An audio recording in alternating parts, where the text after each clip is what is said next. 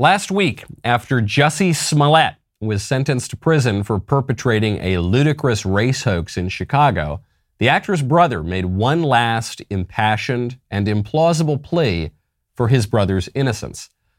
There is absolutely no evidence linking Jussie to staging his own hate crime, besides the testimony of two brothers, claimed Jocqui Smollett. Now, of course, there was lots of evidence. There was the testimony of the attackers, who were not white racist gay bashers, but in fact Nigerian homosexuals. There were records of Smollett having paid the brothers. There were records of the Nigerian brothers purchasing the tools for the hoax. There was security camera footage. And there was, of course, the sheer implausibility of white Trump supporters even recognizing the little known actor while prowling the streets of Chicago, claiming it was MAGA country and attempting to lynch Smollett while he somehow held on to his Subway sandwich. Lots and lots and lots of evidence. And yet, Jussie is having the last laugh now that he has been released from prison after just a few days. And he convinced an appeals court judge to free him by, you guessed it, playing the race card. Smollett's lawyer argued, quote, there is no room in our court system for politics. Regardless of what you think about this case, the real question is should black men be walked into jail for a class four felony? Yes. the answer to that question, of course, is yes. Men of all races should be walked into jail for felonies. But that wasn't the question at all. The question was should black men be held to lower standards by society if they play the race card? Should we let psychos and criminals off the hook if they can make even the most dubious claims to be victims? In a sane society, in traditional society, in MAGA country, everyone is equal before the law. But in our unjust society, Jussie Smollett goes free, and so does his attacker. I'm Michael Knowles. This is The Michael Knowles Show.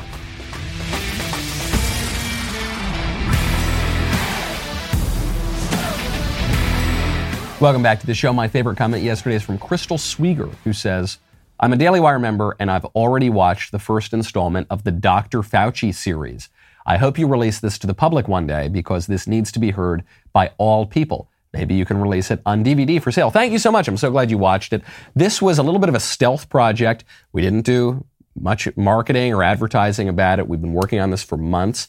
It is a three part series telling you the behind the scenes story of Dr. Fauci. You remember National Geographic did this hagiography of Dr. Fauci a couple months ago. The wonderful, um, angelic Dr. Fauci. Well, we're giving you the real story going back to the 1980s. This stuff has not been seen before. So go check it out at dailywire.com right now. It's called Fauci Unmasked. One great way to watch it is you go, you sit down, right? The weekend's coming up. You sit down with your little honey. You maybe pour a glass of wine. You, you turn on the Fauci documentary and you sit down with a nice, juicy steak from Good Ranchers. Right now, go to goodranchers.com slash Knowles. I have got the best opportunity for you to fight inflation that you will see anywhere in the country. You're seeing inflation, especially at the grocery store right now. Things like eggs, milk, meat, especially going through the roof. Good Ranchers prices have stayed low and affordable. They have not just the ability to let you buy meat and ships to your house and it's really top quality meat. They've got that, but you can also subscribe. When you subscribe to X amount of meat per month, your price never goes up. I don't mean never goes up like for the rest of the year. I mean for the rest of your life. Your best price is locked in for life for extremely top quality meat. I was eating Good Ranchers steak just, what was it, about three, four days ago? No, I had the hamburgers three or four days ago. I had the steak last. week. I eat I eat Good Ranchers constantly. It is phenomenal, top top quality meat. Get your $30 discount right now on prime steaks and better than organic chicken today. Go to goodranchers.com slash Knowles to save on the quality you've been looking for. Good Ranchers takes the guesswork out of the grocery store. They source everything from local farms, ship it to your door. Use code Knowles. Enjoy your box of 100% American meat, $30 in savings. Lock in that price forever. Go to Good Ranchers right now, American meat delivered. So Smollett perpetrates a hoax. He gets caught completely dead to rights. He is sentenced. He makes a big crazy scene at his sentencing and tries to make it all about race and says he's a black political dissident, you know, who's being persecuted by the government. And then his lawyer goes in and plays the race card even more and says black men shouldn't be arrested for felonies. That's his argument. White men, that's fine. Asian men, yeah, throw them in the can. But black men, black men are so super duper special, they need to be held to a much lower standard. And what happens? The judge agrees with him. And the judge lets him off the hook. Race is this magical little thing that you can play that will get you out of anything. There was a TikTok that just went viral of, of a young, deluded white liberal woman explaining how everything is racist, including, including eating meat. How is eating meat racist? I'll gladly tell you. Looks like we've got an oppressor on our hands. So, during slavery times, slaves did not get to eat the same things as their masters. They got the scraps that no one wanted chitterlings. Now that black people have overcome slavery, they developed a rich barbecue culture to make up for all the meat eating that they lost out on. So when you go to the store and you buy a piece of meat as a white person, you are actively taking away a piece of meat that could be being enjoyed by a survivor of ancestral slavery. Eating meat is not only racist, but it's also anti Semitic. During the Holocaust, Jews did not get to eat meat in labor camps.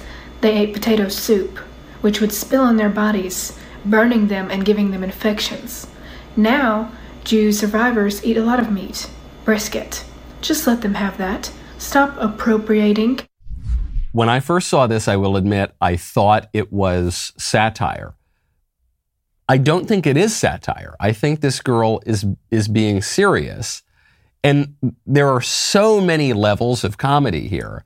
The first one, obviously, not everything is about race. Not every, but, uh, but except everything sort of is about race. I've said on this show before, racism just means bad. That they are synonyms in modern culture. When people say racist, all they mean is bad. When people call you a racist, all they mean is, I do not like you. You are a bad person. It can have nothing to do with race because we have decided that that is the only sin, is racism.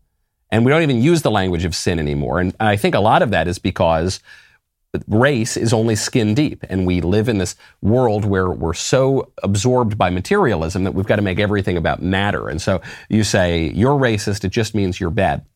But then, of course, the next layer of comedy here is the, the woman is saying things that traditionally would be considered pretty racist. you know, she goes, listen, you insensitive meat eaters, you're taking away some of that good old ham hock and chitlins from those black people. You know, black people they just they sit around and they eat their collard greens and bacon. You know, they're sitting on the front stoop in Alabama somewhere eating corn pone. And you think, hold on, lady, are you? Is this a minstrel show? What are you talking about? You know, I think black black people eat sushi too. Did you know that? Black people go. They can eat Italian food too. They can, they're people just like you and me. They say black people. Anytime you eat barbecue, which is that's what black people. That's black people food. Okay, black people eat their black people food, and you white people, you can eat I don't know, umami or something. I don't, what do white people eat? Uh, you can eat tofu salad, and the black people and Jews are going to eat brisket. And if you eat brisket, you are basically a Holocaust denier. You're a race. It's all about it's all about race. It's an it's an extreme example, but this is the kind of thinking that you see going on, and it's because we've confused ourselves and made every single thing in the entire world about race, which is it's it's the thing in American politics that you cannot touch. There's only one word that you can't say. You can go on TV, you can say the F word, you can say uh, S H I T, you can say the C word on TV. Okay, I don't because this is a wholesome family show. But you can do it. People have said it on TV. There's one word you can't say. There's one word you can't even write anymore. What is that word? It is the N word, which is treated as more sacred than the holy name of the Lord by the ancient Israelites. Okay, that's the word. Because race is the most taboo, the most sacred issue at all. And so it's no surprise that we make everything, things that have nothing to do with race, become about race, including Supreme Court nominees. So there was a, a memo that just came out from the GOP It was a big warning to Republican senators about this new Biden Senate nominee. Biden said, I'm only going to nominate a black woman. I'm not going to look at other candidates. I'm not going to pick the most qualified person. I'm only going to, I'm going to limit myself to 6% of the population, and then I'll pick the best person from within that 6%. And the person he ended up picking is a woman named Ketanji Jackson. You are going to hear her referred to as Ketanji Brown Jackson. This is just a minor point. I don't, I don't want to give people three names. It really drives me. Ruth Bader Ginsburg. No, you get two names. You get a first name and a last name. It's Ruth Ginsburg. It's Amy Barrett. It's Ketanji Jackson. Ketanji Jackson is, you know, on paper, a qualified candidate. She's always going to have this little asterisk next to her nomination because the president who uh, nominated her began the whole process by saying, I'm picking a diversity hire. So that's sad for her. This woman's worked very hard her whole life. She's very intelligent by all appearances, and she's always going to be seen as a diversity hire. But the GOP is terrified of her, and they're terrified of her because she is black.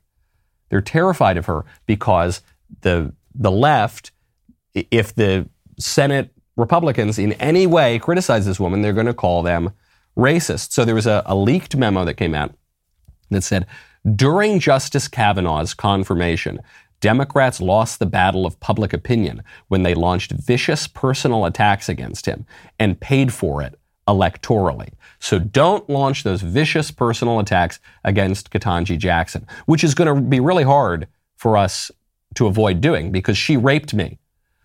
She, Ketanji Jackson raped me at a party in the 80s. I have exactly as much evidence of that as Christine Ford had that she even ever met Brett Kavanaugh, and that other lunatic, Julie Swetnick, had that she even ever met Brett Kavanaugh. Truly no evidence there. Uh, so, yeah, it's going to be really hard to avoid that because of the abuse that I suffered at the hands of Ketanji Jackson. You can take that to the bank. Now, the, the Republicans are making an argument here. They're saying, look, don't, don't get personal. Do not get tough on this nominee. It's going to blow back on us if we do that, just like it blew back on Democrats. Except it didn't really blow back on Democrats. Democrats looked like schmucks during the, the Kavanaugh debacle. They, they really looked awful. That's true. And we talked about it all the time. But it didn't hurt them at the ballot box. They didn't pay for it. How did they pay for it? The, the Kavanaugh ele- nomination process and confirmation process was 2018. It began in the summer of 2018. You then had the midterm elections in November 2018. Democrats picked up 41 seats in the House. Doesn't look like they paid for it there. Republicans held on to the Senate. They already had the Senate and they picked up a couple seats in the Senate, so fine. But you're talking 41 seat swing pro Dem in the House, two seat swing pro Republican in the Senate. Doesn't even change who, who runs the Senate. And then the governorships, Democrats picked up seven seats. Seven different states for governors. So it didn't work. Democrats got tough. It was very distasteful. And they won. It actually helped them. Republicans shouldn't do something wrong. We shouldn't lie. We shouldn't be immoral. But we should get tough. Do not run away from this. I know it's the worst thing you can be called in America is a racist. They're going to call you a racist anyway. So if you're not doing something unjust, if you're not a mean, cruel, awful person, then who cares what they say? Let it roll off of you. Get tough. Do not just roll over for the Democrats. Do not do not roll over for people who mean to do you harm. That's true on the political sphere. It's true at the level of your home and your family, which is why you got to check out American Home Shield. Right now, go to ahs.com slash Knowles. Some of the threats to our homes, it's not just the bad guys lurking outside. Sometimes it's just electricity. Sometimes it's just your appliances breaking. People don't like to think about household breakdowns, but they happen way more often than you would like. That's why it pays to have a plan from American Home Shield to help cover the costs to repair and replace things like your heating system like your AC, like your fridge. They know that no two homes are the same. That's why they have new options to help you find just the right coverage. If American Home Shield cannot repair the covered item, they will replace it. American Home Shield members get more. More coverage options, fewer exclusions. From HVAC systems and plumbing to kitchen appliances, their plans help protect parts of up to 23 essential home systems and appliances. Coverage is available no matter how old your systems and appliances are. Cover, protect yourself today. Keep your home up and running and budget on track with American Home Shield. Right now, our listeners can take $50 off their most comprehensive plans ever. Go to ahs.com slash Knowles.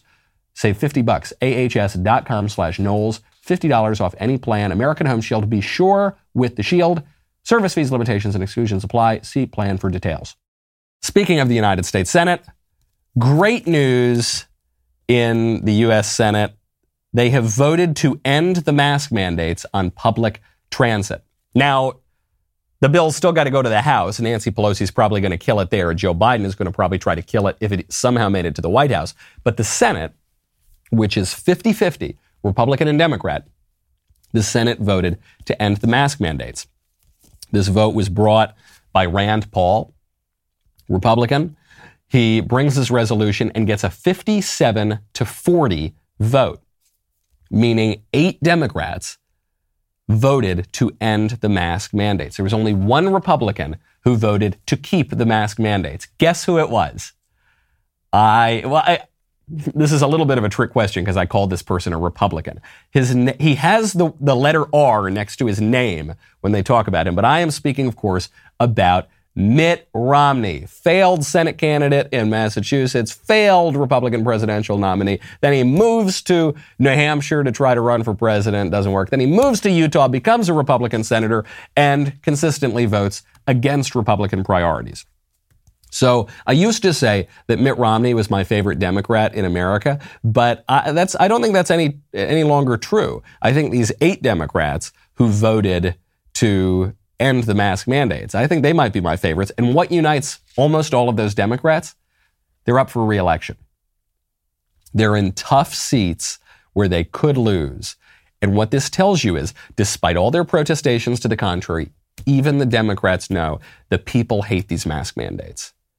Whatever polling that is put out there by the mainstream media, the Democrats know what the Republicans, what we have known for a long time, the people hate these mask mandates.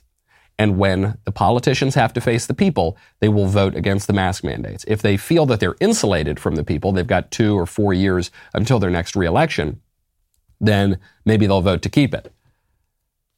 But the Democrats know people are sick and tired of COVID. they have they've, they've sidelined Dr. Fauci. He's in a hidden bunker somewhere. He's, you know, I, I, Zelensky in Ukraine, who actually has Putin's assassins coming to try to assassinate him. Zelensky is more public than Dr. Fauci right now. That is how toxic Fauci has become, which is why I would strongly recommend you head on over to the Daily Wire. Check out Fauci Unmasked. This is my three part series. Part two has just dropped today the real behind the scenes story of Dr. Fauci, how this man took power, how we can stop him from seizing power again after the midterms, which is very much on the table. Please send it to your friends. Appreciate that. The Democrats are off the COVID thing. They're now on to the Ukraine crisis. And as for that, Zelensky, the president of Ukraine, spoke virtually to a joint session of Congress yesterday. And Zelensky did not temper his requests of the, the Congress. He actually came out. He said, quote, this is a terror that Europe has not seen for 80 years. Is this a lot to ask for to create a no fly zone over Ukraine to save people? Is this too much to ask? Is it too much to ask? If so, we offer an alternative. You know what kind of defense systems we need. And then he asks for aircraft and anti aircraft guns. But his question is, is it, is it too much to ask, you Americans, to put a no fly zone over Ukraine? Yes, that is too much to ask. A lot of people don't know what a no fly zone means. A no fly zone means direct shooting war with Russia. A no fly zone means that you will have two nuclear powers, two major powers, one superpower, one former superpower, directly shooting at each other. The thing that people feared would end the world for half of the 20th century the thing that we fought an entire Cold War and managed to avoid, Zelensky is saying, hey, can you just do that? Can you just do that thing that you managed to avoid for the whole, the whole latter half of the 20th century? The thing that could thrust us into a global nuclear World War III? Yes, that is too much to ask, Zelensky. You've got my sympathies. My sympathies are with you. My sympathies are with Ukraine. My sympathies are not with Vladimir Putin. Vladimir Putin doesn't like the West very much.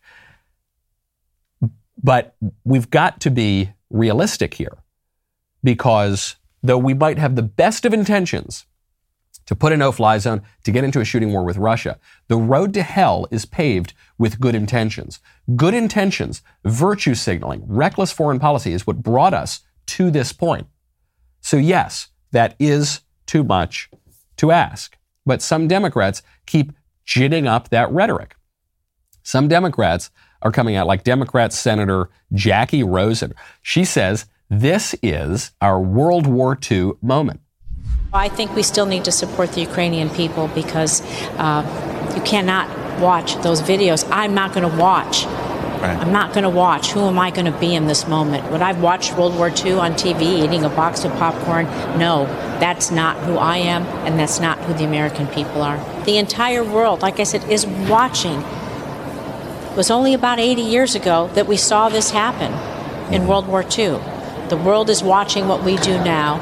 I really believe this is a moment. There's few moments in our lives, personal, professional, and now this is global, where we all know where we are and we all have to take stock of what we stand for and who we want to be remembered to be. And this is that moment, and we have to hold Vladimir Putin accountable. One of the most annoying consequences of people not knowing a damn thing about history anymore is that people only ever compare political events to two historical events. They either compare it to the fall of the Roman Empire, about which they know nothing, or World War II, about which they know a little bit more, but still probably not very much. Those are the only two historical comparisons you ever hear because people don't know a damn thing about history anymore. There are other historical events. Other things have happened in history that might be closer analogs to what we are seeing in our everyday political affairs, be they mundane or be they extraordinary, like this war in Ukraine. What is this woman talking about? When, when she's not calling for a no-fly zone, she's not calling to send in the 101st Airborne, she's not calling directly for a war with Russia. She's saying that we need to give more military aid to Ukraine, but that we shouldn't put boots on the ground, we shouldn't do the no-fly zone. She's not, she's, because this is World War II. Putin's Hitler. Is he? Is he? Do you, do you, Senator Jackie Rosen, do you really believe that this is, if you really believe this is World War II, then we need to go to war, don't we? We need to send our boys into Ukraine. We need to, if you really believe Putin is Hitler, we need to do everything we can to stop him, right? Not just give them a few extra airplanes, or not even that, not even give them a few extra guns and missiles. We got to send in the Marines, don't we? It's World War II after all. Putin is Hitler. The man's Hitler. What do you would you have said in World War II? Well, Hitler, you know, okay, we're going to arm the Jews. We're going to arm the Czechoslovakians. We're going to arm the Poles with some extra rifles. But we don't look. We're not going to go in or do anything. Is that what you would have said? No, it, you obviously don't believe that this is World War II. Yet. You obviously don't believe that Putin is exactly the same as Hitler. You just don't know anything about history. And these people who have no frame of reference, no sophistication in their geopolitical thinking, they are the ones who have led us to this point, who have squandered the post Cold War peace and have brought us to a point where you've got a nuclear former superpower invading a neighbor after they were literally invited to do so by the President of the United States, Joe Biden. World War. What do they want? What do they think this is? The, the White House, the Democrats, the liberal establishment can't decide. They keep flip flopping on, on all of this. Are we, are we involved in this war? Are we not involved in this war? The White House maintains that we're going to ship Ukraine a lot of weapons, but they're, they're only going to be defensive weapons. And a reporter, I believe for CBS News, was having none of it. Even a reporter at a left wing outlet came out and he said, Jen, you were selling us a bill of goods. Put out a list of all of the military yeah. equipment included in that $400 million, uh, $800 million yeah. that's being provided to Ukraine. Among those items, let me read them to you 100 grenade launchers, 5,000 rifles, 1,000 pistols, 400 machine guns, and 400 shotguns. Are you saying those items are not offensive weapons. They're weapons that help the Ukrainian people fight against an invasion by a foreign country. They can be used offensively, can they not? Again, they're weapons. What I'm talking about is weapons that can be yes. used to the, fight. The answer is yes. I mean, although you don't want to say it, that answer to that question is yes. And so obviously you're trying to make this distinction between offensive. Well, what we're talking about. Let me finish. Let me finish. Well, let me We're finish. let me 'cause I'm finish. making my Let me point. finish my You made- answer. No, you weren't. No, I was finishing a point, and then you can respond to my. Okay, go ahead. All right, you're making this distinction between offensive and defensive weapons. Anybody that looks at that list of weapons that I just mentioned, they would say clearly they're offensive. Clearly, they're offensive. But what what the White House wants to do is say, no, no, no. All the guns and the missiles and the rocket launchers, they're only going to be used for defense. So we're not being provocative in any way. We're not escalating this when we send all these arms. It's we're not doing anything bad. We're only doing we're not we're both involved in the war and we're not involved in the war. Well, you know, if you stand in the middle of the road, you're going to get hit by a truck. Russia is a big enemy. We're going to be tough on Russia. Also, Russia, if you invade eastern Ukraine, we won't do anything. Russia is instigating a new Cold War, and also Russia here have your direct pipeline to Europe so that you can invade Ukraine. You've got to pick a lane. Sometimes a bad decision even is better than indecision. But the, the White House, the liberal establishment, won't make those hard decisions. They, they, don't, they don't want to take the responsibility. They don't want to actually have to take the moral risk of t- picking a strategy, picking a view of the world, and following through on it. This is the consequence of fluid culture. This is the consequence of we don't need to decide anything about morality, about the way markets operate, about the way we're going to enforce our laws, about the difference between men and women. It's all just kind of fluid, man, and it's going to change every day. Frankly, it's going to change every minute. This is the consequence of it changing every minute. You can't you can't violate the law of non-contradiction, okay? The weapons can't be weapons and not weapons at the same time. Pick a lane, stick with a strategy. If you want a great strategy to have yourself feeling better, I strongly recommend you check out SuperBeets. Right now, go to superbeets.com slash Knowles. We've got a new way to start your day. SuperBeets Heart Chews. They are a tasty treat that gives you the energy you need that is good for you. No more afternoon coffees, no more energy drinks, no more candy for that quick pick me up.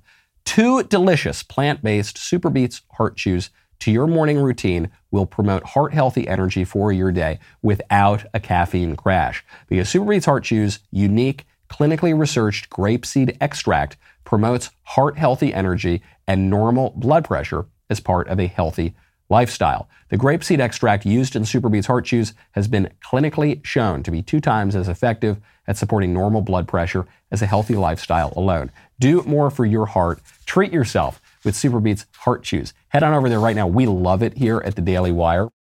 I've got to keep the staff members from stealing them when they come in.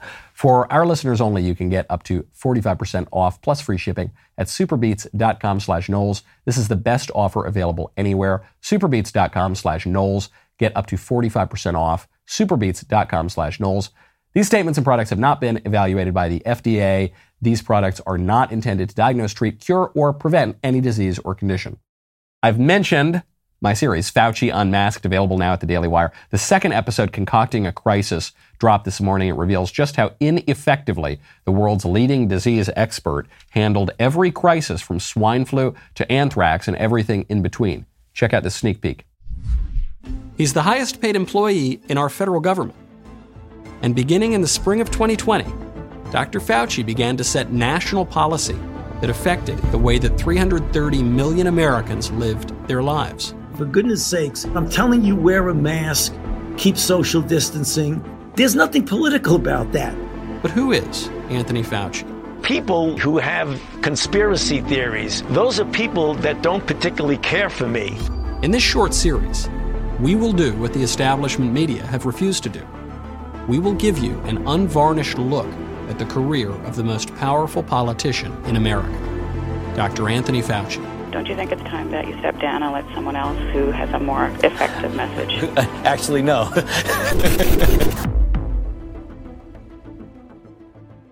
The last part of this three part series drops tomorrow. It's available exclusively at the Daily Wire. If you're not a member yet, head on over to dailywire.com slash subscribe to join today. The show is terrific, if I do say so myself.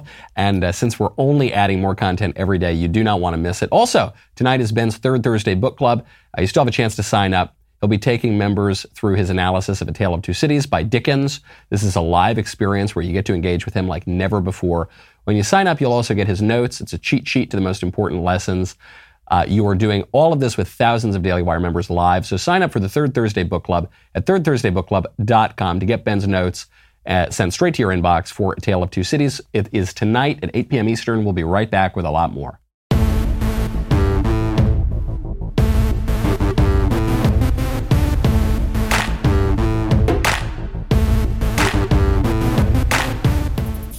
The flip flopping from the White House on this issue in Ukraine has gotten so bad that even within the span of two to three minutes, Joe Biden can't decide whether or not Vladimir Putin is a war criminal. Yesterday at an event, Joe Biden was walking through, glad handing, slapping people on the back. He was asked a question by a reporter Is Putin a war criminal? Here's what he says Mr. President, after everything we've seen, are you ready to call Putin a war criminal? No. Are you, are you ready to meet with Vladimir Thank you so much for everything that you do. Mr. President, will you go to Poland? You asked me whether I was called. Putin a war criminal, sir? Are you ready Oh, I, call him a war I, I think he is a war Will you be meeting with him? So he changes his mind within what, what was that? There was a little bit of space in between there, but probably within two or three minutes. And he pretends at the end that he didn't hear the question the first time, but he very clearly does. He walks up, the reporter says, Are you prepared to call Putin a war criminal? He's looking right at her, he's very close to her, and he says, No, no, I'm not. And he walks away, and then I don't know, either some aide whispers in his ear, or it occurs to him, or he just changes his mind. He walks back and he pretends. He says, Did someone ask? Who asked? Did I? Do I think that? Yes, do you think Putin's a war criminal? And he pretends. He says, Oh, oh, yeah, oh, gosh, oh, of course. I must have misheard you. I thought you asked, uh, I don't know, I don't, I don't know how he could have possibly misinterpreted the question. He says, Yeah, I think he is a war criminal. If Vladimir Putin's a war criminal, if he is at, if he's committing, gen- what is a war criminal? A, it's not just someone who goes to war. It's not just someone who invades another country. That's just kind of what war is. If invading a sovereign country made you a war criminal, we would have a lot of war criminal presidents, wouldn't we? No, being a war criminal has a higher threshold. You need to commit war crimes. You need to violate the international law, such as it is. You need to commit a genocide. You need to intentionally target civilians. You need to uh, order rape and all those sorts of heinous acts that occur during wars. Is Putin a war criminal? I don't know. Certainly, lots of civilians are being killed. It would seem that the Russians are targeting civilians. Not totally. They're certainly targeting civilian areas. Probably their argument is, well, we're getting the militants who are in those areas. The women and children are fleeing. Uh, that will have historians hash out whether those Russian excuses carry water. Probably they don't. But this is a this is a big deal to call someone a war criminal. I'm not sure that all of the evidence is there, certainly compared to other wars. And even if it is, let's say let's say that it is. Putin is uh, not exactly a virtuous guy. Okay, he's, he does all sorts of horrible things. So let's say okay, he's a war criminal. What strategic objective is accomplished by Biden giving that answer? By him answering the question at all? Right now, you've got this war. It's been going on for 21 days in Ukraine. And it would seem that the, the best thing to do, assuming that America is not really going to give much support, is not going to go in, is not going to get into a direct shooting war with Russia, it would seem that the best thing to do would be to give Putin an out to stop the fighting, to stop the shelling of these civilian areas in Ukraine. Okay, how are you going to do that? One way you could do that is by negotiating a peace. There have been, what, three meetings now between the top Ukrainian and top Russian officials. You could try to negotiate a peace where Russia gets to keep Crimea, they already had it, and Russia gets to keep a couple of those breakaway regions that they originally claimed, and the Ukrainians get to keep Kiev and get to keep most of their country, and maybe they agree not to join NATO, and maybe they demilitarize somewhat, though that would be hard to do because they've had a lot of weapons shipped into them, and Putin pulls all of his troops out, and you basically just go back to the stasis that you had before this war broke out and most circumstances looking like they were before 2014. Okay, is that perfect? No. But it gives each side something to incentivize them to end the war. Right? It gives Zelensky an out, he gets to maintain most of his country. It gives Putin an out, he gets to rejoin the world stage. Maybe you lift a lot of the sanctions off of Russia. And so everyone can walk away with their pride a little bit wounded, but they can go and claim a victory at home. And then, most importantly, the war will stop That's not going to happen if you if you start calling the man a war criminal. If you call Putin a war criminal, if you say after this war this guy's going to the Hague, he is going to hang for his crimes against humanity, well now Putin has no incentive to stop the war. Right? If you this is this is the stupid side of canceling Russia. All these companies pulling out of Russia, going after the central bank, completely destroying the economy. They, Russia now has basically no incentive to pull out of the war. But it makes, it makes Westerners feel really good. Makes Joe Biden, it gave him a good little clip on CNN. It makes that random Democrat senator feel really good. I'm on the right side of history. I'm not just doing nothing. No, you're making things worse, is what you're doing, which is what Biden and the Democrats have been doing the entire time. They, at every single step of the way, they have made the situation worse in Ukraine. I am not some shock and awe neocon. They're going to greet us as liberators, warhawk, belligerent kind of concern. I'm not, I am about as far from that as you can be. And yet, a little bit of strength, a little bit, if you, if, if basically every single thing that Biden had done, we just did the opposite. And frankly, a lot of the moves that America and NATO and the West broadly had made in Ukraine for the past 10 years. If we had just done the opposite, I don't think this stuff would be happening right now. But there's no, there's no incentive for that. And frankly, you want to talk about a really dark political calculation? This war in Ukraine is probably the best thing to happen to Joe Biden politically in a long time. He's underwater on every issue in his country. It's an election year. He knows this is the one issue where he looks somewhat not like a complete and total failure because the media are doing a good job hiding his complicity in encouraging this war.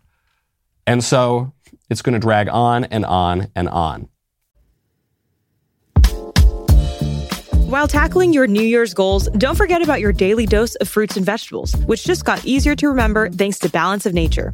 Their fruit and veggie capsules offer a convenient way to consume those essential nutritional ingredients daily. So improve your diet and feel your best this year. Go to balanceofnature.com and use promo code WIRE for 35% off, plus a free fiber and spice in your first order as a preferred customer. That's balanceofnature.com, promo code WIRE.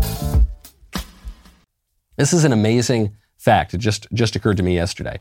It has been 21 days since the Russian invasion of Ukraine. That is the same number of days that it took the United States to invade Iraq until the fall of Baghdad. So the actual, not the occupation and the insurgency, but the actual conquest of Iraq took place in exactly the same amount of time that Russia has now been invading all of Ukraine. America did it quickly, efficiently, completely. Russia is stalled in this quagmire. Roughly the same, it's impossible to know how many Russians have died in Ukraine. We're still in the fog of war. We're getting different numbers out of the Ukrainian and Russian propaganda shops. But roughly, let's say it's six to 8,000 Russians have died. That is roughly the same number of um, Americans who died in Iraq and Afghanistan over 20 years. That's the number of Russians who have died in Ukraine in three weeks.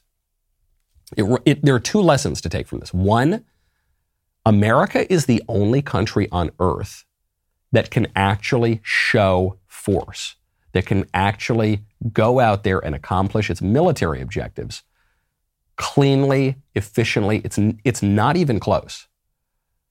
We, we, we talk about how General Milley and, and the top brass at the Pentagon have gone woke and they're complete jokes at this point. That's true. That's pathetic that we have to have our soldiers and sailors and airmen and Marines reading Ibram X. Kendi and critical race theory. That's a joke. But the American fighting force is still so many orders of magnitude beyond the strength of any other force on earth, whether it's Russia or anyone else. It, it's not even comparable. It's not. So that's the first lesson. We still have such an insane advantage on force that we don't need to fear the militaries of other countries exactly. But then the second lesson is what about the consequences? We went into Iraq because we knew that they were going to greet us as liberators, which they actually did, by the way. A lot of Iraqis were pretty happy about the invasion. We thought it was going to take couple of weeks, three weeks to complete it. It did. That was all true. And then what happened? We got bogged down in a political quagmire for years and years and years. Same thing in Afghanistan. We got bogged down in a political quagmire in Afghanistan for 20 years. That was not foreseen by the Pentagon. That was not what the State Department told us at the outset of the war on terror in 2002, 2003. We went in with a great deal of hubris. We went in with a great deal of confidence, justified confidence, because we've got the strongest military ever in human history. But what are the consequences here?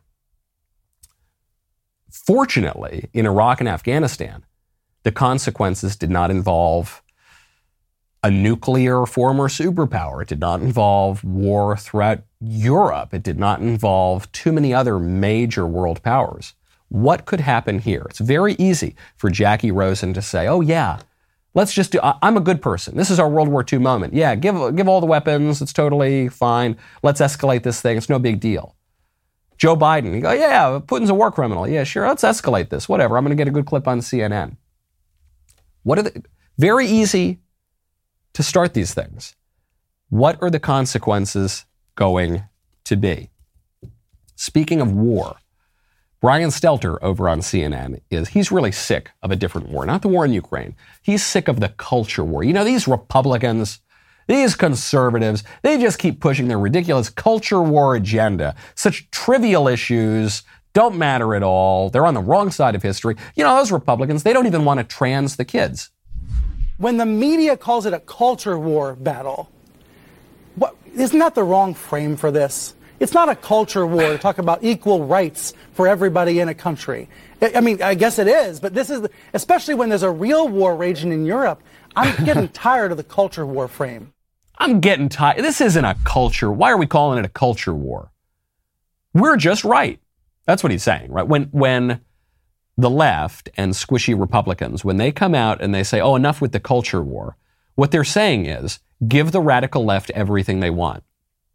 They never tell the left enough with the culture war.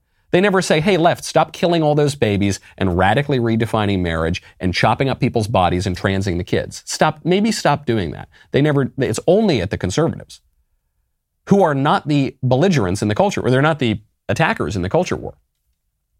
Who started the culture war? By definition, it's not the conservatives. The conservatives are trying to conserve the old standards.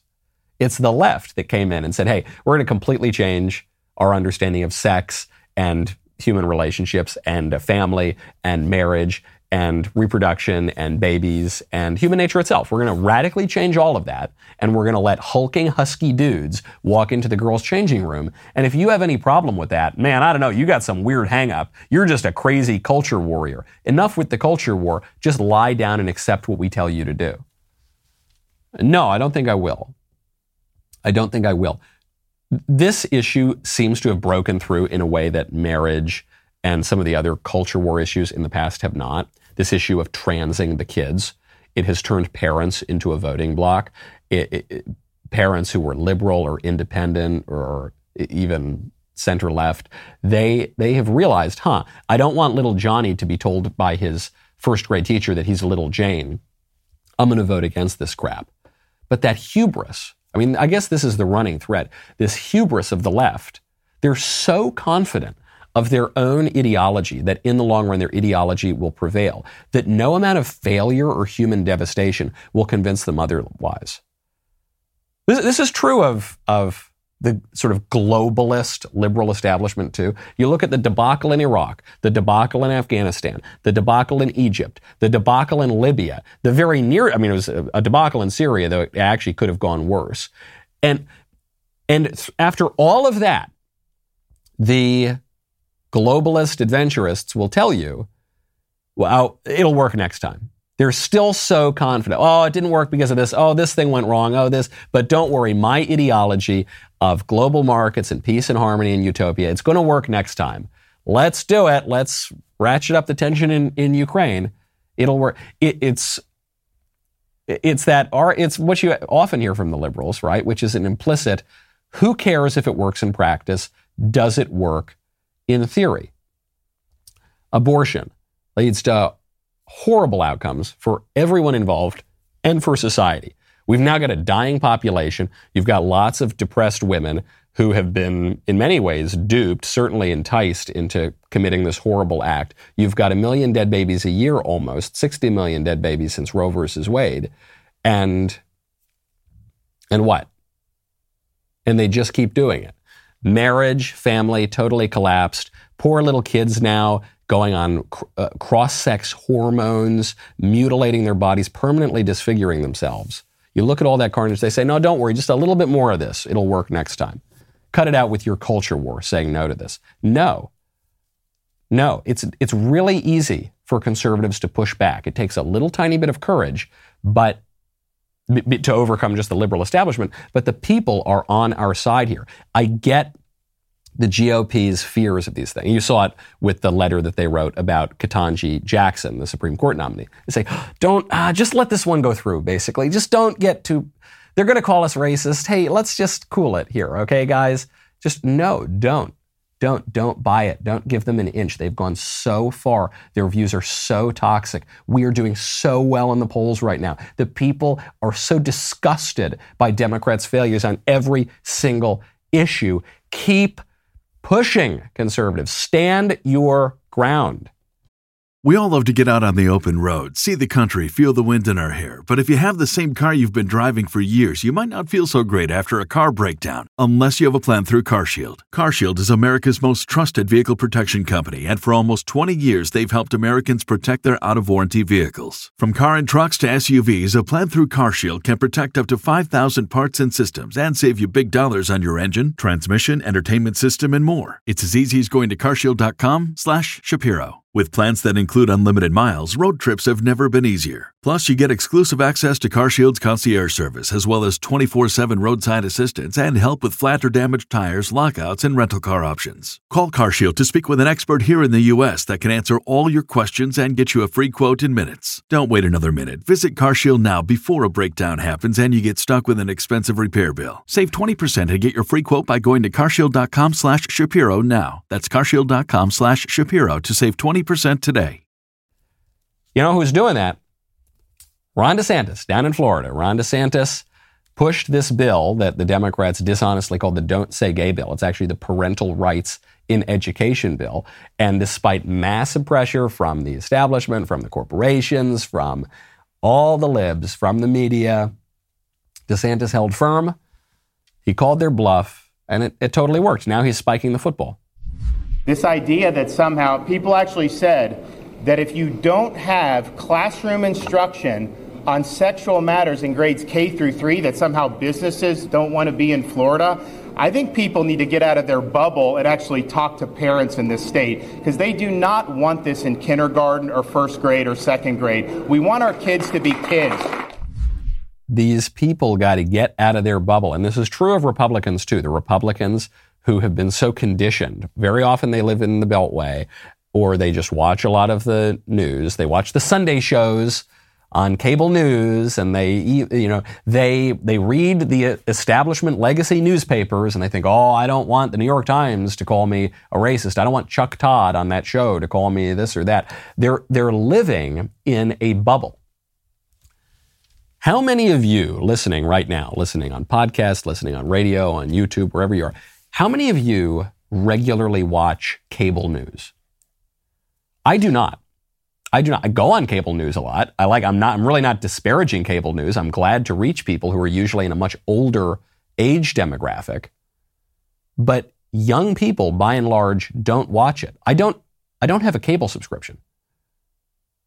Almost none of my friends who are below the age of 50 have a cable subscription. How many of you read. You wake up in the morning and you read the New York Times. I don't. I'll read articles from the New York Times throughout the day if they go viral, but I don't read the New York Times as my source of news. I haven't in years. Even relatively conservative establishment outlets, I, I just don't read them that much. Even the Wall Street Journal, I was, I, you know, I subscribe. I, I don't read it that much for my news. The the media landscape has so completely changed and people have access to information in a way they didn't before. Uh, the Fauci documentary is a good example of this. Even five to 10 years ago, something like the three part Fauci series just really couldn't have gotten out there. There wouldn't be a platform to do that that could sustain that kind of level of production. You would have to turn to the bigger left wing outlets to get something like that. Now you can. Do not fear. Beltway crowd, bubble crowd, people, the handful of people who still watch the Sunday shows.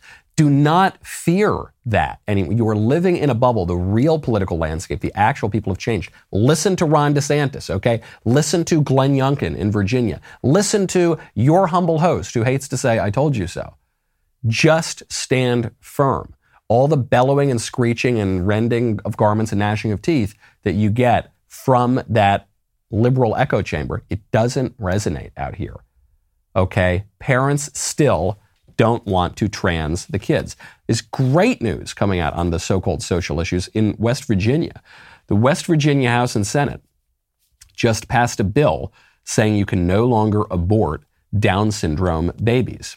This is a real tragedy, and it's something that future generations are going to look upon us with horror for. They're going to look upon us as though we're absolute barbarians and savages a lot of babies, most babies who have Down syndrome that are diagnosed in the womb, are killed through abortion.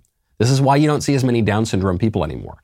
Remember 20, 30 years ago, you'd see a lot more Down syndrome people. Now you don't see as many because they're being killed in the womb. There's an, even an irony to this, which is we, we covered this on the show a while ago. The vast majority of positive tests showing birth defects in the womb that very often impel people to abort their babies or false positives. They're not even real. But furthermore, even if they were real, you shouldn't be killing people because they have disabilities. That's the wrong thing to do. What an, what an evil thing to do. And yet people do it. They don't even think about it. The, the most virtue signaling, moralizing people in the world the, the most preening liberals on the world who change their profile picture to the Ukrainian flag or to the mask or to the rainbow flag or whatever the cause celeb is of the day to seem like the good moral people, they will walk into a doctor's office, be told their baby is retarded, and kill the baby without even thinking. About it. Like it's obvious. Of course. Of course. Well, I don't have a little perfect baby. Like I, like no one is, by the way. None of us is perfect. But they'll go in and they'll kill it. They're, in Iceland, they bragged about this a few years ago. They, they bragged, they said, We've eliminated Down syndrome in Iceland. There's no cure for Down syndrome. You just kill them all. You're bragging about how you're killing every single person with this particular disability before they can even make it into the world. So, this is a really great law that I assume will be signed into law. It's passed by both chambers in West Virginia. It's a great law because, look, I would much rather outlaw abortion for everyone. Right. There's no, no more abortion. We can't kill any of the babies. But when you point, when you say you're not allowed to kill disabled babies, that drives home the moral horror. It's, it's what they've done on the education front. In, instead of merely framing education as we're going to ban critical race theory or we're going to ban transgenderism, they call it curriculum transparency. So now the left has to be against transparency. In West Virginia, they've got to be pro kill the crippled people, kill the disabled people. That's not the place you want to be in. It's, it's just another way of framing the argument to show you the moral horror that people are blind to because they don't, they're, they're not being given a proper formation or a proper moral view of the world, which is why I've got to get to this. I'm so happy to see this. Uh, there is a, a diocese of the Catholic Church down in Mexico that is now denying communion and the ability to be a godparent to pro abortion politicians. I wish our bishops and priests here in America would do the same thing because it is scandalous. The fact that our president says that he's Catholic, he blasphemously claims to be Catholic, and yet he supports the slaughter of babies, which is a non negotiable issue. You can't do it. He is truly imperiling his mortal soul, and he is imperiling the souls of people who are scandalized by this and confused by this. So, this, this uh, priest down in Mexico, in Sinaloa, he says that pro abortion politicians, uh, this is Father Miguel Angel Soto Gaxiola, uh, the, they will not be able to receive the Holy Communion because this is a recognition of their objectively unworthy state to receive the body of Christ. It's not the priest punishing them exactly, it's the priest actually helping them, saying, Look, you're unworthy of this right now. You are harming yourself and harming a lot of other people. And the, politi- uh, the, the priest comes in and says, These politicians cannot do it. It is my job. We don't have that in America anymore, but we need a lot more of that. When we had a functioning religious community in America and when we had a functioning civil society. This constrained the whims of the politicians. And then in the name of liberation, we got rid of all that stuff. And now we've got totally unlimited government. We've got totally unlimited tyrants running our country. And it's, it's terrible for the state of our country, and it, it will lead to horrible political outcomes. It, ironically, will make us much less free. This is how you get people like Dr. Fauci. Go check out Fauci Unmasked tonight. We'll see you back here tomorrow.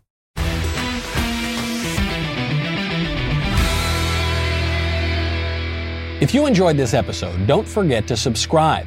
And if you want to help spread the word, please give us a five star review and tell your friends to subscribe. We're available on Apple Podcasts, Spotify, and wherever else you listen to podcasts.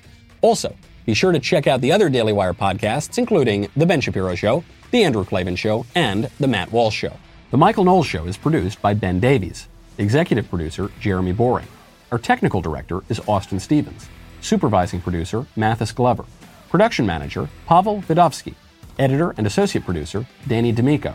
Associate producer, Justine Turley. Audio mixer, Mike Coromina. And hair and makeup by Cherokee Hart. The Michael Knowles Show is a Daily Wire production. Copyright Daily Wire 2022. John Bickley here, Daily Wire editor in chief. Wake up every morning with our show, Morning Wire. On today's episode, Ukrainian President Zelensky addresses Congress, lawmakers attempt to make daylight saving time permanent, and Amazon pulls workers out of Seattle over rising crime. Join us and get the facts first on the news you need to know with our show, Morning Wire. Picture this. You're driving on the open road, taking in the beautiful views this country offers.